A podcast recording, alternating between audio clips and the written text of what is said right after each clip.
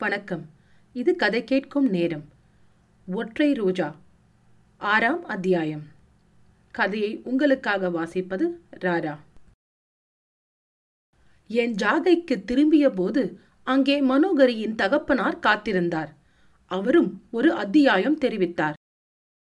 பேச்சின் நடுவில் என் மகளுக்கு நீங்கள் மிகவும் ஒத்தாசையாக இருந்தீர்களாம். டீ வாங்கி கொடுத்தீர்களாம். அவள் எனக்கு ஒரே பெண். அதனால்தான் ஒன்றரை லட்சம் ரூபாய் வைரம் போனாலும் போகிறது. பெண் உயிரோடு பிழைத்தாளே அதுவே போதும் என்று திருப்தி அடைந்திருக்கிறேன் என்றார்.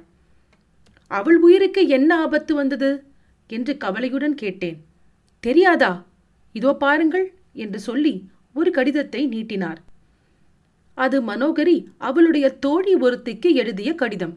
மனோகரி இலங்கையில் ஏதோ ஒரு பரீட்சைக்கு போனதாகவும் அதில் அவள் தேரவில்லை என்றும் அக்கடிதத்தில் குறிப்பிடப்பட்டிருந்தது. பரீட்சை தேராத அவமானத்தை என்னால் சகிக்க முடியாது. உயிரை விட்டுவிட துணிந்து விட்டேன். இங்கேயே இருந்து அப்பாவுக்கு துயரம் கொடுக்க விரும்பவில்லை. வைரத்தை பொடி பண்ணி சாப்பிட்டால் உடனே உயிர் போய்விடும் என்று சொல்கிறார்கள் அல்லவா? அப்பாவின் வைரம் ஒன்றை எடுத்துக்கொண்டு இந்தியாவுக்கு போய் உயிரை விடுவது என்று தீர்மானித்து விட்டேன். என் உண்மையான சிநேகிதி நீ ஒருத்திதான். ஆகையால் உனக்கு மட்டும் கடிதத்தை இதற்கு மேல் நான் படிக்கவில்லை. ஐயையோ என்ன காரியம் செய்துவிட்டேன் என்று பதறி எழுந்தேன். என்ன என்ன? என்று மனோகரியின் தந்தையும் பதறிக்கொண்டு எழுந்தார்.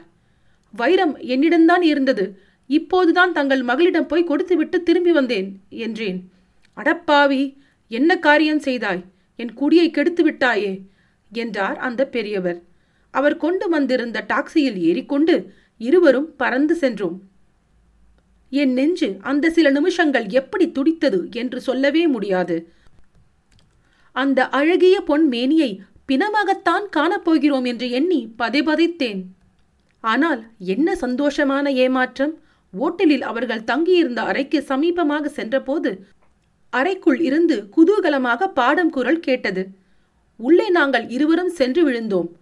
எங்களுக்குத்தான் உயிர் போய்விடும் போலிருந்தது. வைரம் எங்கே? என்று இருவரும் ஒரே காலத்தில் கேட்டோம். மேஜையை அவள் சுட்டிக்காட்டினாள். அங்கே அது வானத்தில் ஒளிரும் நட்சத்திரத்தைப் போல் பிரகாசித்துக் கொண்டிருந்தது. எதற்காக இந்த பரபரப்பு? என்று கேட்டாள். எங்கே இந்த கடிதத்தில் எழுதியிருப்பது போல் செய்து விடுவாயோ என்றுதான். அதற்கினி அவசியமில்லை என்றுதான் இவரிடம் சொன்னேனே. இந்த மனிதர் மூன்று தடவை பிஏ பரீட்சையில் தோல்வியடைந்துவிட்டு இவ்வளவு உற்சாகமாக இருக்கிறார். ஒரு தடவை தோற்றதற்காக நான் ஏன் உயிரை விட வேண்டும்? என்றாள் மனோகரி.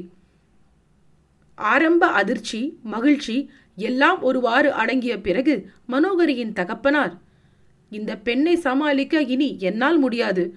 நீர்தான் இவள் உயிரை காப்பாற்றினீர். இனியும் இவளை நிர்வகிக்கும் பொறுப்பை நீர்தான் ஏற்க வேண்டும் என்றார். கடவுளே என்னால் எப்படி அது முடியும்? இந்நாளில் பசிக்கு அரிசி கிடைப்பதே துர்லபமாய் இருக்கிறது நானோ ஏழை இவளுடைய பசிக்கு வைரம் எப்படி வாங்கி கொடுப்பேன்? அதுவும் ஐம்பது ரூபாய் நூறு ரூபாய் வைரமா? ஒன்றரை லட்சம் ரூபாய் வைரங்களுக்கு நான் எங்கே போவேன்? என்றேன். மனோகரியின் தகப்பனார் இப்போதுதான் முதல் தடவையாக கடகடவென்று சிரித்தார். நான் கூட வைர வியாபாரத்தை விட்டுவிடப் போகிறேன்.